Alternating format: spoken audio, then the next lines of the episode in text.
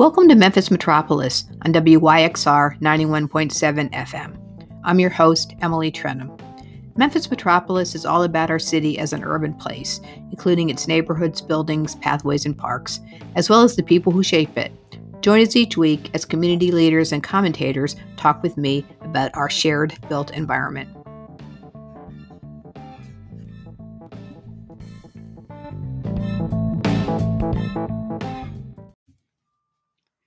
Welcome back to Memphis Metropolis, everyone.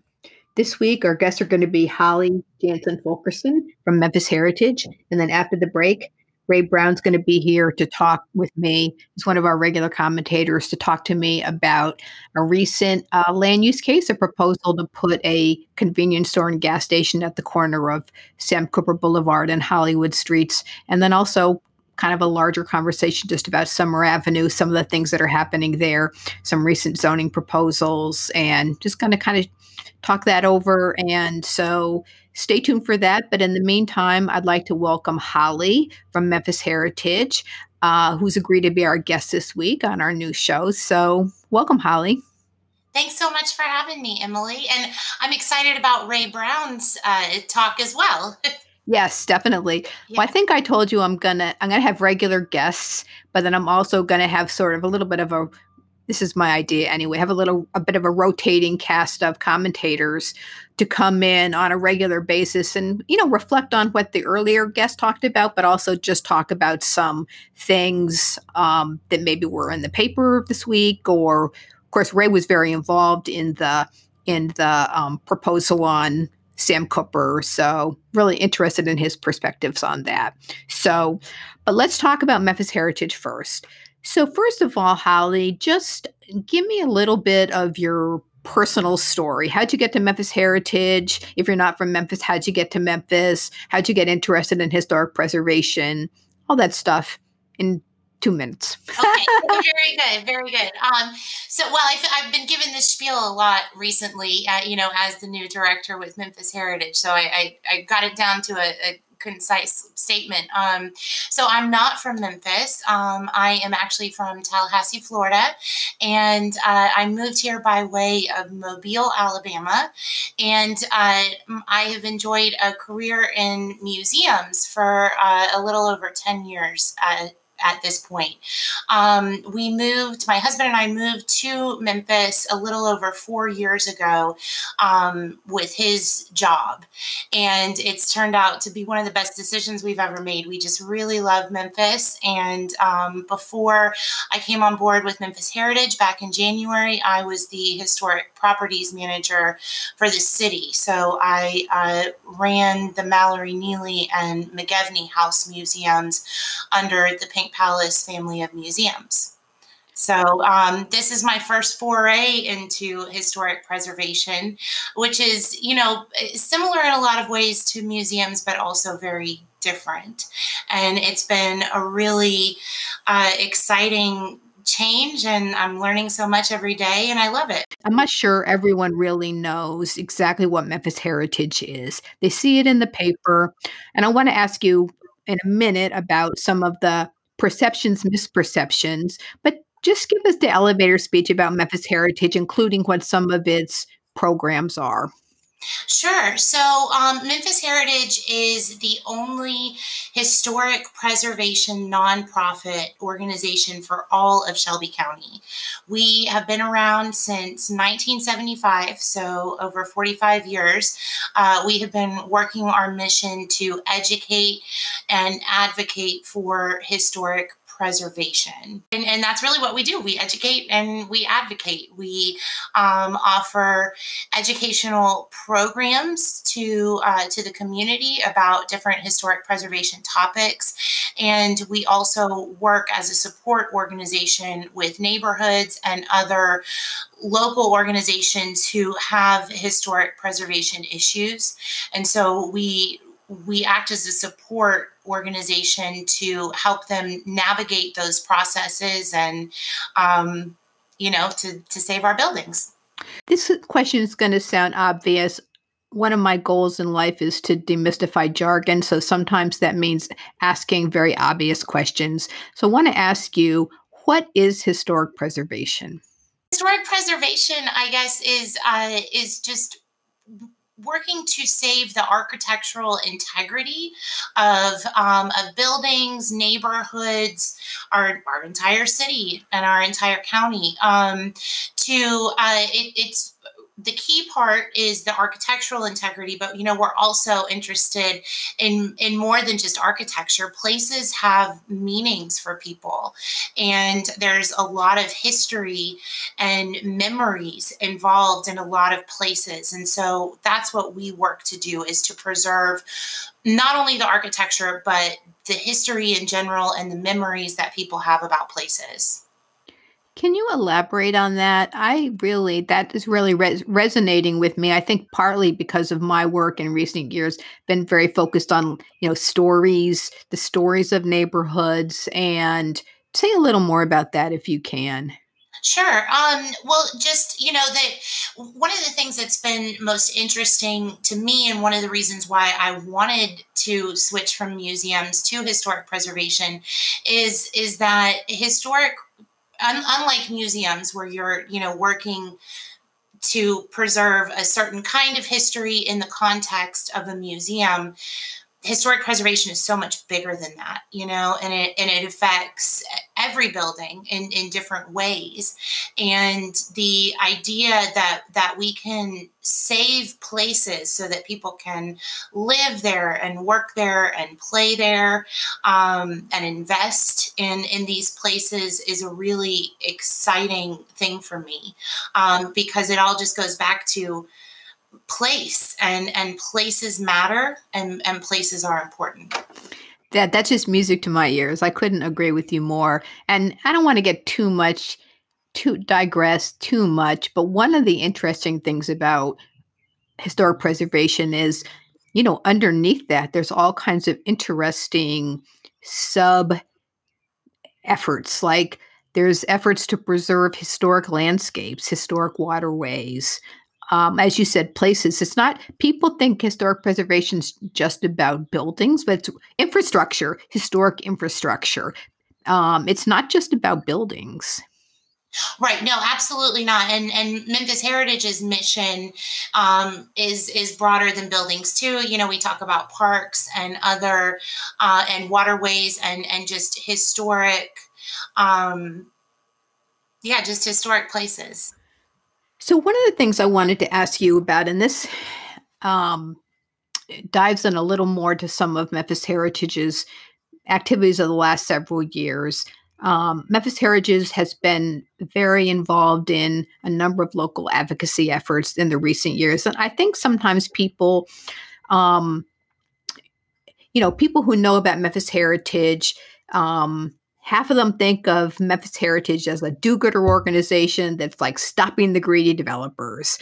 And then other people think, oh, Memphis Heritage again. They're just anti development. You know, our city's not going to move forward. We won't have economic development. You know, those crazy those crazy people that lay down in front of bulldozers. And uh, of course, it's a much more nuanced situation, but also you can't really generalize. So what is one uh, you came into? I definitely think that to a lot of people, that's what Memphis Heritage is now. And so reflect on that a little bit, uh, if you could. Um, I know it's kind, it's kind of an open ended question, but just interested in your thoughts, and then, and then maybe talk about a couple um, particular cases that that uh, Memphis Heritage advocated for that um, that were that were wins that weren't wins or maybe uh, upon reflection turned out differently than anybody thought. I'm rambling as usual, but I think you I think you know what I'm I'm struggling in my own mind to sort of think about Memphis Heritage is such a great organization and you know what what what's the what's the way forward look like and especially as it relates to advocacy, which is important. Sure, sure. So um, I'll start, I think, with the, the first part of your question is, you know, what about the different uh, you know perceptions that people have about our organization. And um, i would say that we are definitely not opposed to development at all um, as long as it's done responsibly and you know within the the guidelines of, of the laws that are set forth um, that govern these sorts of things. And and also you know development that is wanted by the neighborhood. I would say we we are adamantly opposed to unwanted development, but if it's, you know, development that is tastefully done, takes into consideration the character um, of of the area where the development is proposed, you know we're we're all about that. Um, and and anytime that a building can can be saved or a district and and be adaptively reused is a hundred percent what we're about. So um it, it, and on the other end of the spectrum, you know, the the idea that we're here to fight the good fight against the greedy developers, um, that is kind of true. uh, and there's a lot of, of that that, um, you know, takes up a lot of but my my day in and day out kind of work around here. So um, I hope that answered the first part of, of the question. And then um, in regards to, uh, you know, things, campaigns that we've been involved in in the past, there's been a lot of successes and there's been a lot of failures for sure. Um, and just like you said uh, emily about you know things that perhaps maybe we thought was a success at the time you know now looking back maybe we think differently about it. Some of the uh, the major campaigns that we've been involved in over the years um, in terms of successes i would say include crosstown concourse tennessee brewery um, you know those are two major ones that that come to mind. Um, in terms of you know campaigns that that could be considered failures are considered failures. Uh, the CVS at Union and Cooper that was a, a major loss. Um, a, a, very disappointing loss. I, I think uh, that my predecessor, June West, considers that you know one of the the biggest losses um, of our organization. So, uh, and then you know, there's other projects um, where there's mixed reviews, like 19th Century Club, um, Chick Fil A on Union. Uh, some people are you know major fans of, of both of the ways that that those projects turned out and and other people not so much. So, uh, you know, everybody has a right to their own opinion. Um, I would say that since I have been involved since January, um, there's been a lot going on, and you would, you might think that you know, how does the pandemic affect everything that's happening? I would say that the pandemic has really not held up development in in a lot of cases at all. Um, and so things have been really busy and I kind of had to hit the ground running from uh, when from like day one. Uh, and I would say that most of the cases that we have been involved in, I would count them as successes thus far in, in my 10 months here. Um, actually i would say they've all been successes in terms of helping me to understand this field and how things work because i have learned extremely important lessons from every single campaign that we've been involved in that's probably the way it's always going to be you know? Um, so uh, there's there's been some what I consider major victories um, over the summer. There was a uh, proposed development at Graves Elementary School in Whitehaven, and Elvis Presley Enterprises wanted to turn that into a light manufacturing facility. Um, that was actually passed by the Land Use Control Board on two different occasions, and we were really prepared, you know, to accept the fact that it looks like there's going to be a factory going in there. Um, but there there was some major lobbying um, of the the city council, and the city council came around and and rejected the application. So um, that was a huge success. Uh, in terms of failures like i said i you know there's not been any major failures just yet but there are a couple of cases of huge concern um, right on the horizon. The biggest is uh, nylon net the nylon net building at seven vance right. Yeah and um, you know that was recently announced that they well the application uh, that was submitted back in july listed that the the newer portion of the building was going to have to be demolished and we kind of understood that. But then now the plans have changed again and they're looking to demolish the entire building. Holly just back up if you would for a second i don't want to get you derailed but so what is the nylon net building and what was proposed and then what how, how is the proposal changed just very briefly? And where sure. and where is it Sure. Okay. So the Nylon Net building is at Seven Vance. It's uh, located downtown, um, like right at uh, right at just past Front Street. Um, the building, uh, the main portion of the building was built in the early 1900s, and it's been a few things over the years. The reason it has the name Nylon Net Building is because the last occupant was the Nylon Net Manufacturing Company, and they manufactured nets, um, like all kinds of nets uh, for, you know, the fishermen, for sports, uh, those sorts of things. So the building has been vacant for decades and uh, it has changed hands a few times. Um, and now the um, proposed developer uh, is um, is Chance Carlisle. And he, I, I, think the sale of the building is not yet complete. And I think it's contingent upon what happens at the Board of Adjustment uh, later this month. But, um, anyways, in July, the plans were announced that Carlisle wanted to turn it into apartments. And, uh, and that request was approved well, now um, that request also included them demolishing a portion of the building that had been damaged by fire, uh, I believe in the 1960s. And and like I mentioned, uh, you know, we we weren't super thrilled about that, but we understood, you know, that that portion of the building just couldn't be saved. Well, now they have come back, and apparently the from a budget standpoint, they cannot make it work to preserve the entire building.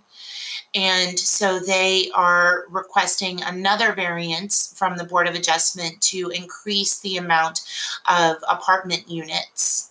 And um, yeah, if that passes, um, then it, it seems very likely that the building will be demolished. If it does not, if they're not granted the variance, it's kind of unclear at this point what might happen moving forward. Okay, thank you.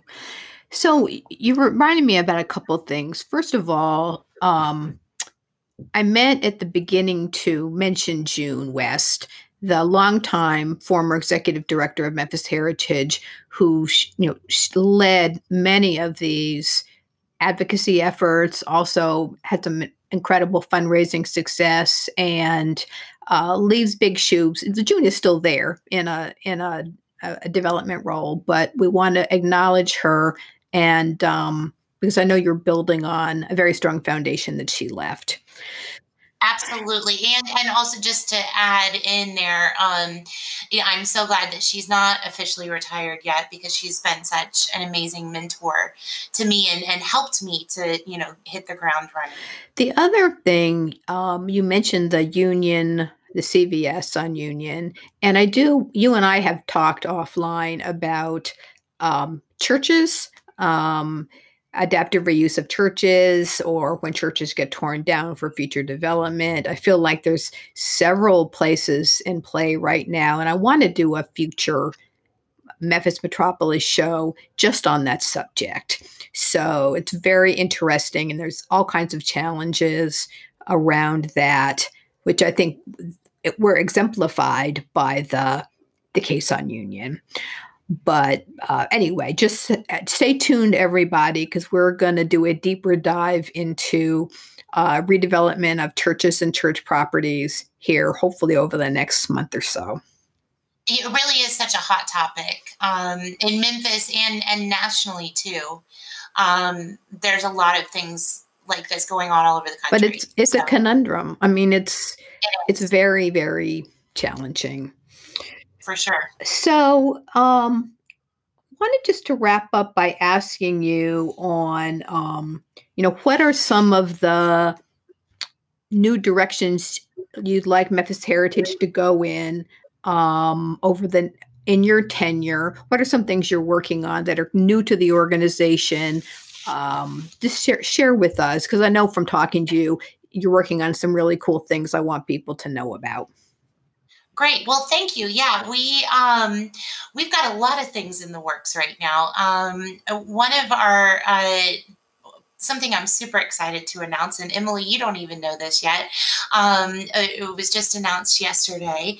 Uh, we received uh, funding for a project um, from the City Council. We applied for a City Council grant um, for a project related to raising awareness about historic preservation in communities of color and to begin to identify properties in communities of color that are eligible for local and national designations. Wow, that's huge. And yeah, it's Congratulations. really great.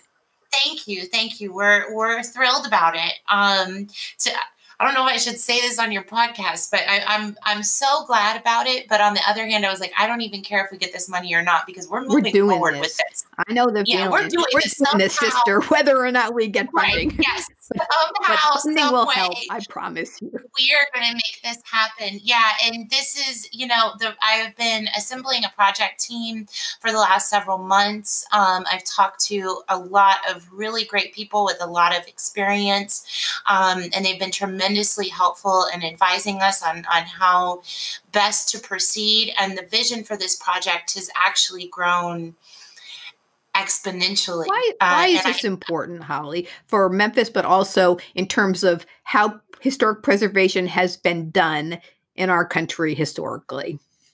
Sure. So um, this uh, this is a topic again that is is being discussed at the national level um, you know as as all everyone out there is aware of our you know current issues in, in our country and, and current events and things that have you know come to light uh, over the summer and um, the fight against systemic racism is in full swing and that's exactly what this project is all about. So the National Register of Historic Places, um, only 2% of the 95,000 properties in across the country, only 2% are related to the African American experience. And that's just really not acceptable. Uh, on the national level, the National Park Service has launched a campaign, hashtag tell the full story, and they are actively working to remedy this and to make sure that we're preserving all of our American history and, and not just a certain segment of the population. Uh, the goal of our project is to have to facilitate that conversation at the local level. So um, there are 16 different local landmarks districts in Memphis, and only three of them are related to African American history. So we are looking to change that. And and we want to get more properties listed and protected. And um and yeah that that's our project. Well, another thing I love about this idea is that it really just hopefully brings more people into the historic preservation tent. You know, I do think people think historic preservation is like old white ladies in antebellum houses, maybe wearing period outfits. yes. With a, That's a lot of a lot of you know what the way it used to be and the way that it still is. One one uh, component of this project that I'm extra excited about um, is the fact that a lot of this funding that we have received and we will be receiving in the future um, is going to go to pay students to work as paid interns for us. In the past, this kind of project we would have employed unpaid interns and and his history, the history profession across the board oftentimes requires internships as a requirement for graduation. And most of the time, those internships are unpaid, which really excludes participation from a lot of people. So I am really excited that we have received the funding and hopefully will continue to receive funding to pay students to do this work. And because that's that's what needs to happen in order to change the system. So, what uh, sort of tangible outcomes would you like to see? Is it more historic? You know, is it more historic districts locally, or is it is it a local register of important places? Is it more applications to the national register? Is it greater awareness? What are the things? Is there a binder? I guess, of course, it's not a binder anymore. but uh, what's the what's the take what are the outcomes you're looking for for this initial stage? For this initial stage, uh, it's really just to get into communities that have um, that portion of it has yet to be decided. I want to work in every community um, eventually, and and I think that we will. But for right now, you know, we can't we can't start like that. So it'll be identifying the communities that um, that want us to work with them, and raising awareness of historic preservation, providing educational opportunities related to historic preservation, and the biggest thing would be, I guess, beginning to identify which buildings and districts are available for local and national designation. Uh, I would say that lo- at this point, I think that local um, historic status is is perhaps more effective in protecting some of the buildings that that I hope to target. Um, but a national register nomination is is also a really great goal. Um, that's just for this initial project but but some of the things that i've learned over the last few months in assembling this project team is that perhaps local and national designations aren't appropriate for every single property.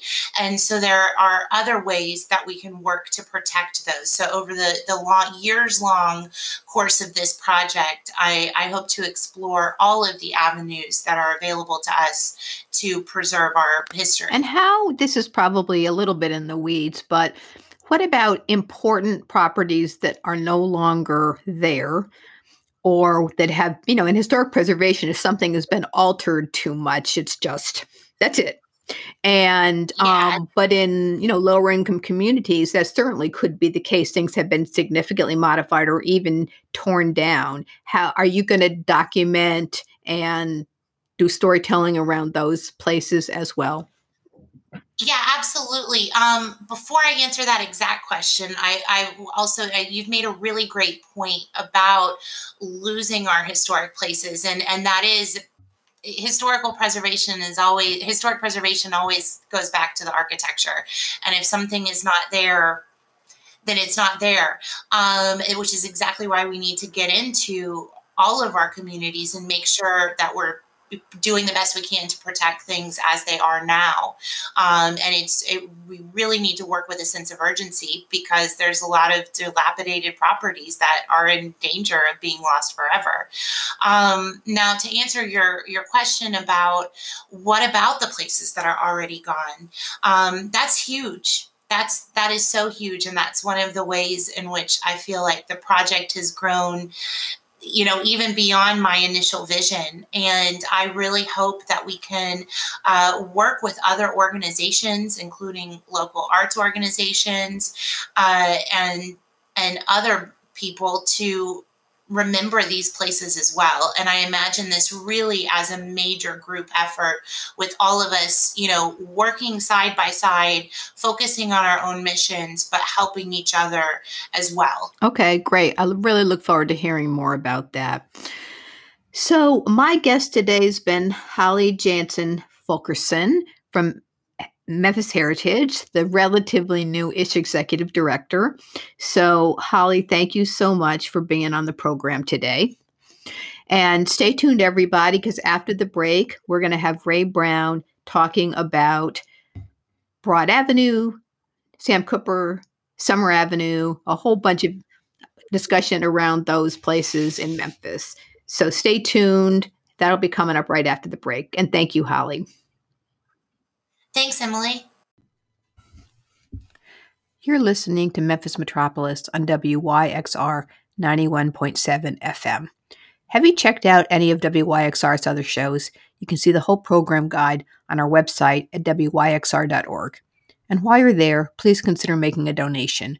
We're a brand new station lifting up everything Memphis, and we need your support. But don't go away. Stay tuned for the rest of the show.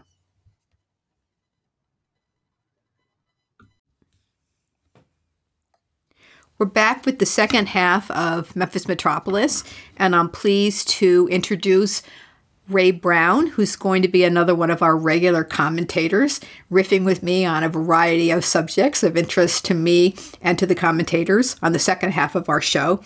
So, Ray is a local urban designer. We've known each other for several years. We met, I think, on the board of the Memphis Regional Design Center That's and right. have had an opportunity to stay in touch and work together on some things. So, welcome, Ray. Thank you, Emily. Glad to be here. So, one of the things I wanted to talk about, it's been in the news lately quite a bit, um, which was a proposed convenience store and gas station at the corner of Sam Cooper Boulevard and Hollywood Streets. And although that would seem like a Sam Cooper Boulevard would seem like a logical place for uh, that kind of a facility, it was very controversial and ultimately was defeated by the Board of Adjustment, which is a, one of our local planning decision making boards. So I know you were you were involved as a volunteer in that project, but I thought just as you could tell us from your perspective, you were on the Board of Adjustments for a while, and and I was just wondering if you could tell us from your perspective what was the what were the problems with the application for that? Why was that not a good idea for that spot in your opinion and the community's opinion? Well, it really boiled down to uh, several factors. The community took the lead in opposing the store, the proposed store, largely because they felt it to be out of character with what they have been trying to for years to move Broad Avenue toward, which is a more pedestrian friendly, a more bike friendly, a more walkable area.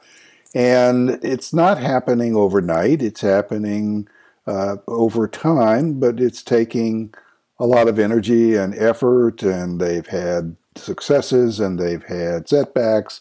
And they saw this particular land use as a setback. They felt that it was going to generate too much automobile traffic. It was going to be out of character with their what they're trying to do with the area, what they're trying to do with the neighborhood. Uh, they had um, it, it basically was an incompatible land use for that strip of stores that are, exist along a sidewalk and are very, uh, very pedestrian oriented. Uh, they also had some concerns about environmental issues. You know, anytime you bury tanks from a service station. That causes problems trying to reuse the site later for any other purpose. There's also the possibility of contamination. Uh, they, they, had a lot of a lot, a lot of concerns about the long-term effect on their neighborhood from this installation. So I was asked to take a look at it to determine that, remember that the particulars here were that the the the site was actually divided into two parcels. One parcel was zoned appropriately for that kind of convenience store with with a gas station, but the second half of the parcel was not. It was zoned only for single family residences. And so the, the, that the, was the property on Sam Cooper, right, was what was zoned sort of counterintuitively that was the property that was zoned for residential. Yes, and there's a long history behind why that is that I won't go into, but but it did in it was in fact zoned for residential, and so um, the Board of Adjustment, the way the Board of Adjustment works, is they will grant a zoning variance if there's some reason why the property cannot be used for its intended use, uh, for its for the what is allowable under the zoning. If there is a reason by virtue of a very unusual shape or topographical condition or some disqualifying factor that prevents the site from being used for its intended zoning, then they will grant a variance. Well, as it turns out, on that portion of the site that is zoned for residential, it's possible to put single family residential homes. Not many, but it's possible to do it. And so it really was not an issue that should have been brought to the Board of Adjustment because there was no reason for them to grant a variance. So they were looking for some a special exception saying without this special exception this project can't go forward. That's precisely correct. That is what the developers were looking for. We'll talk a little bit about how that is in, that project was inconsistent with plans for the area, and also the importance of that location as a gateway to an, an arts district. I think that's the point is that when you've got cars, it, you know, Cooper in Hollywood is a very, very, uh, Sam Cooper in Hollywood is a very, very uh, busy intersection. And moving cars into and out of what was already a tight site, uh, what required, among other things, uh, interrupting the bike path along, along um, Broad Avenue with an exit from the parking lot of this convenience store, which would have been a conflict between pedestrians and bicyclists and the automobiles coming in and out of the of the store. It also meant that cars could come in off of Sam Cooper and go out onto Hollywood, but there was all of this. Um, it, it, it, it, it did it meant for some vehicular confusion on that corner that was just incompatible with a nice walkable arts district that uh, that that Broad Avenue is is and wants to to be more of. Uh, and with the advent of the apartments that are being proposed across the street, even more people are going to be walking through that area. It just didn't make sense to put a gas station there. Now it does if you are a motorist on Sam Cooper and you never go into the Broad Avenue Arts District. It does if you think that a convenience store is an appropriate way to signal the entrance to an arts district, but from the neighbor's standpoint, it was inconsistent with and incompatible with their goals. Well, and it seems to me, I think one of the arguments the developer made is that it's an odd shaped parcel difficult to develop. I mean, part of me is like, we shouldn't have bought it in the first place because you did buy it and it was odd shaped at the time. I remember when it was purchased. But also, it seems to me that lo- you could put plenty of things in that location. You could put a restaurant, you could put neighborhood commercial. There's all kinds of things. I mean, it might be difficult to use that back portion on Sam Cooper to squeeze every last dollar out of it, but th- plenty of things would go in that location, right? Yeah, yeah, that's absolutely the point. Is that uh, there were many other uses that they could have considered for that site, not least of which might be another art gallery. But um, and you also have to remember that right next door is the um, I think it's called West Memorials. Yep, the former post office. Right, and they have an easement to they through that uh, that other residential piece of property that allows them access to and from their loading area.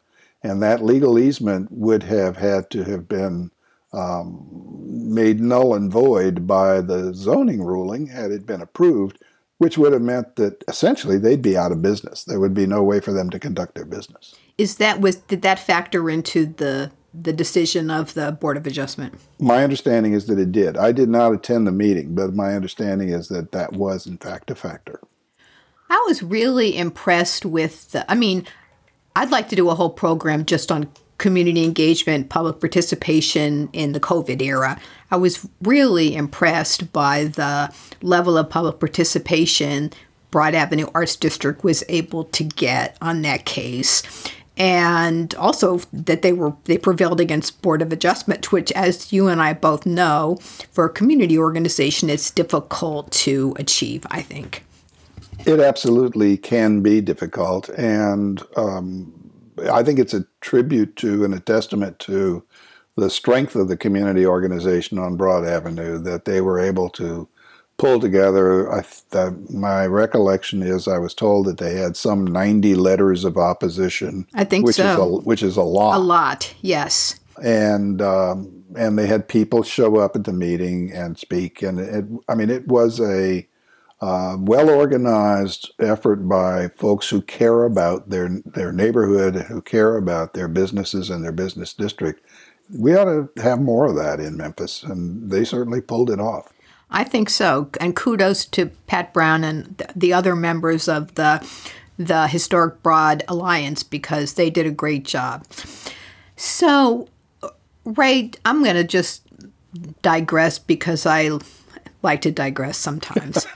and um, I want to talk to you about something, Talks about something that's a pet peeve of mine and see if you can maybe I'm misunderstood about this, but one of the things that people always say in the community is, you know, you shouldn't put that gas station there because it's not the highest and best use of the property. And my understanding of highest and best use is really how it's going to make the most money.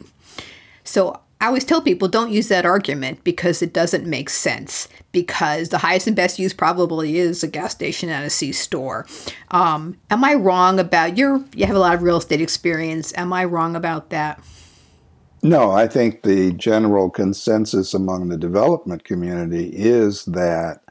Uh, I mean, they're in business to make money, and you can't fault them for that. That's what they do.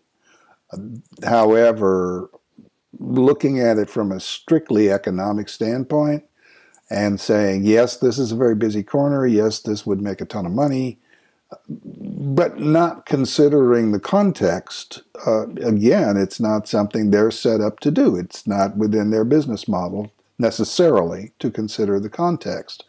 That's why people need to be able to speak up and, and make their opinions known uh, when it's necessary. But highest and best use is one of those in the eye of the beholder things. Right. Uh, well, my point is, I hear community members using that as an argument, which I don't think holds much water, really. Um, I think it's it's not an appropriate use, or anyway, I think people misunderstand the expression. I guess that's where I'm going with it. Yeah, I don't disagree with that. I think people do misunderstand the expression. Um, again, it's an eye of the beholder thing. If it if what you think is the highest and best use is a park, then that's what you think. But and it may be, but it doesn't necessarily uh, mean the same thing to someone who's looking at it as an income generating property. Okay, so let's pretend we're walk, we're on a walk, which could be plausible, and we're going to walk around the corner, and we're going to be on Summer Avenue because mm-hmm. that's what I want to talk about next. Mm-hmm. So, um, I real I love Summer Avenue. I've always loved it since I moved here in the 90s. For whatever reason, I've got a soft spot for sort of downtrodden commercial corridors. And Summer Avenue I've heard described as, you know, a street where you can there's nothing that you need that you can't get there, which I kind of get. But um but Summer Avenue in recent years is kind of interesting. It's been there's a business association there that's done a lot of work to clean up the street and has done some branding around making it an international avenue which i think is great. But as part of that blight eradication you know older buildings are being torn down. Mm-hmm. and what's going in there are you know newer things that are newer and uh, on some level more attractive but are I feel like the fabric of the, the street is going away. Uh, so I wanted just to reflect on that a little bit. Um, you know, there's an article in the Daily Memphian today about how a portion of the street, I think from Holmes to Sevier, if that's how you pronounce it, there's sort of a, a, a, moratorium on zoning changes, and that's a part of the street that has where the buildings are still pulled up to the street, and a moratorium on rezonings. And I think it's to prevent more auto dealers from going in. And also, there's down the street, there's a church that's threatened. But I don't even know what my question is, Ray. Let's. I'm just interested in your perspective on that because I see the street mm-hmm. see train. I see the street changing. I see some good things. I see some bad things. It makes me very sad. You know, when the flea market was torn down and now there's a dollar store. I mean, that flea market was very dilapidated. But is there a balance? How can we? Uh, how can we get both? I guess that's my starting question, and then I hope you'll riff on that some. okay. Putting you on the spot. well, there are actually two areas that the um, that the planning department has been looking at to rezone and to exactly as you said limit the number of used car lots and other kind of unsightly and deleterious uses on the street. Um, those those two areas happen to, as you mentioned, have a concentration of some of the older retail buildings that are more pedestrian oriented in the sense that they're pulled up to the sidewalk more. They are uh, quirky and unusual, and but they form a more or less continuous street wall, as opposed to all of these automobile oriented uses like drive-in uh, restaurants and gas stations that are little bits of buildings surrounded by asphalt, which lends itself to what we all in the in the planning and, and design profession refer to as urban sprawl.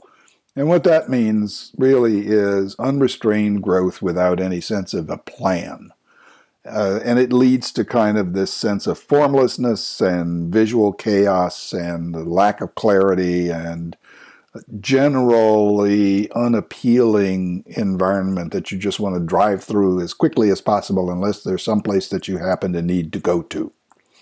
And so what the planning department is doing with the rezoning is trying to reverse that, trying to correct some of that sprawl and make it possible over time uh, for some sense of walkability and pedestrianization to come back to Summer Avenue. Now, Summer, because it is such a wide street and carries so much traffic, is not eligible to be one of those streets that could benefit from a road diet. I'm know? sorry. I'm sorry to hear that.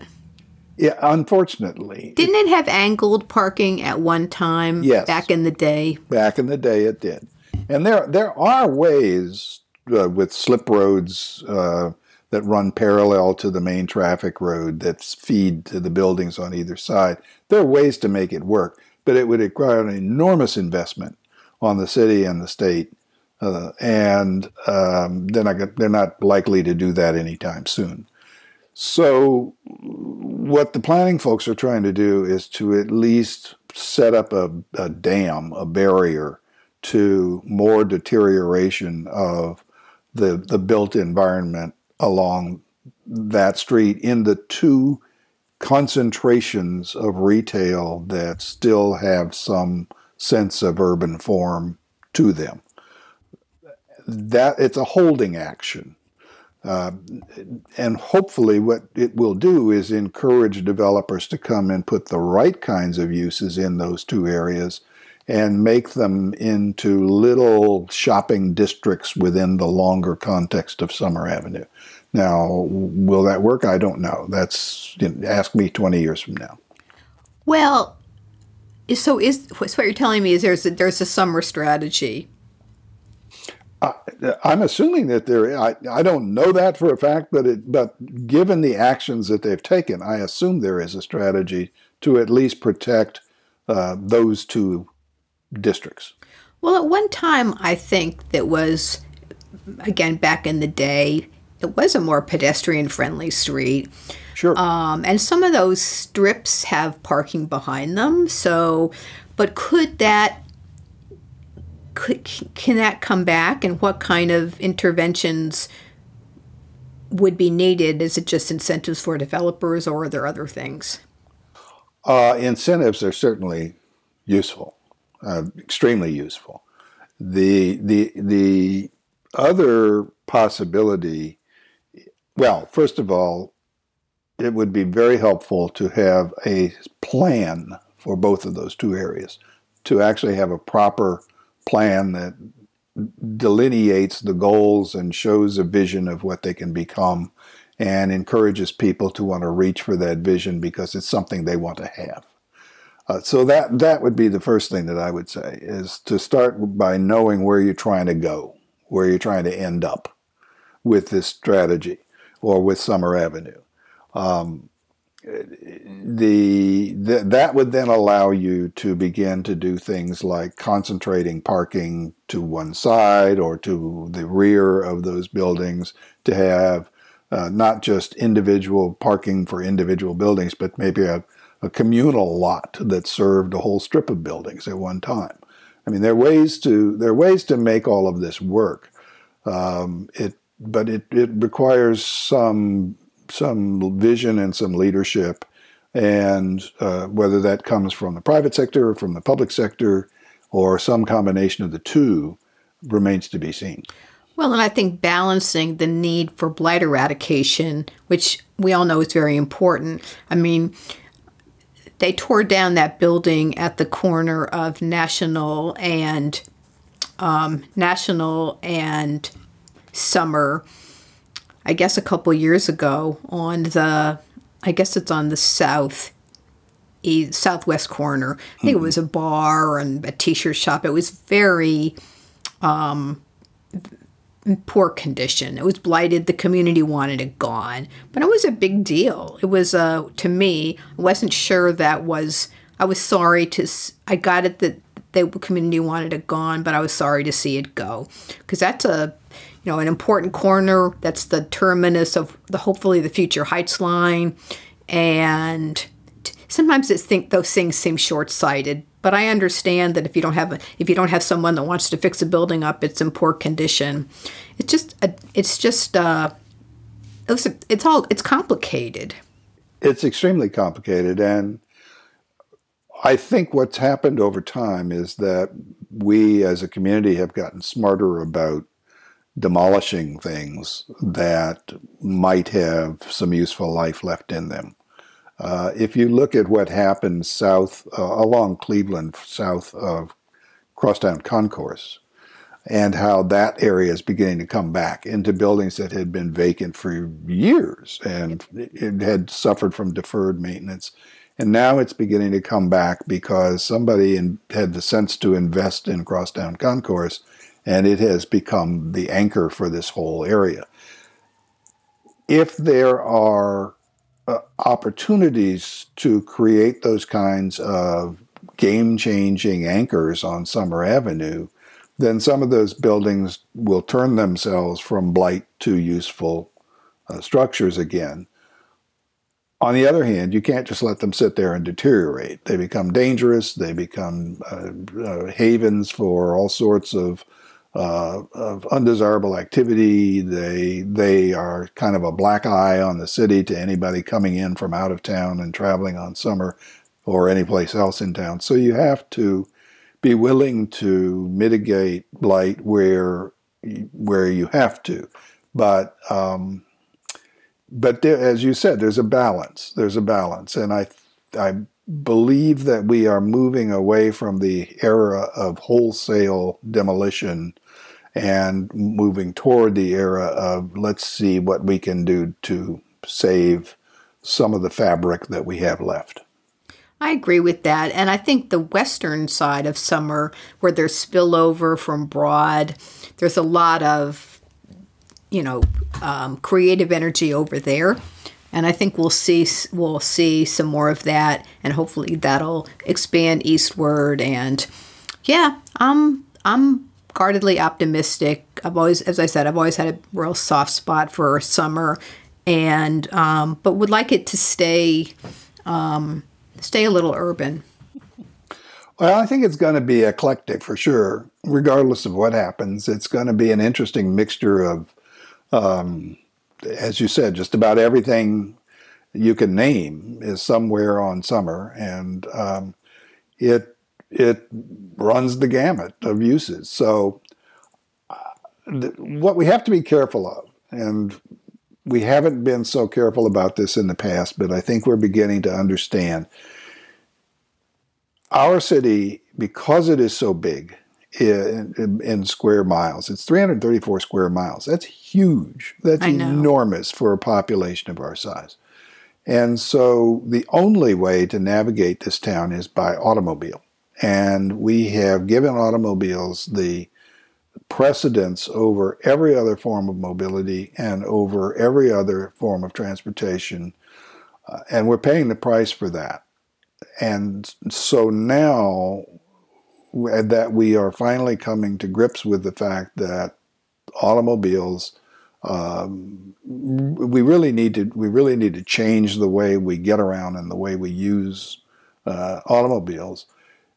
We are two things are happening. One is that a lot of automobile related uses are going out of business, which is not good because they leave blight behind.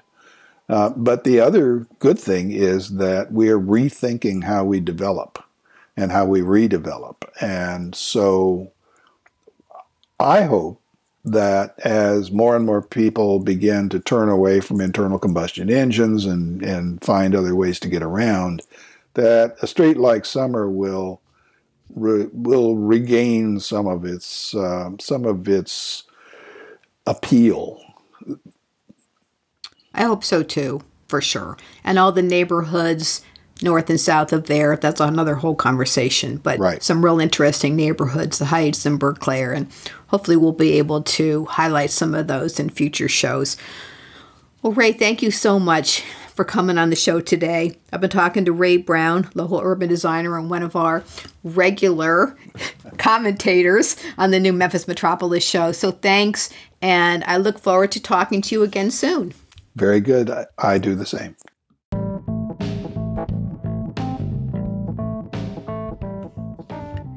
You've been listening to Memphis Metropolis on WYXR 91.7 FM. I'm your host, Emily Trenholm.